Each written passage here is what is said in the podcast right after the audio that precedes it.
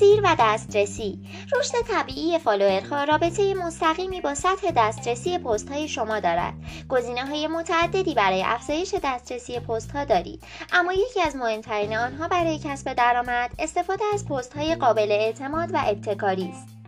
شما باید 3000 follower داشته باشید تا account تان سودمند باشد. این یعنی باید برای افزایش follower هایی که شما را معتمد می‌دانند و معتقدند که پست های شما چیز مهمی برایشان دارد وقت بگذارید.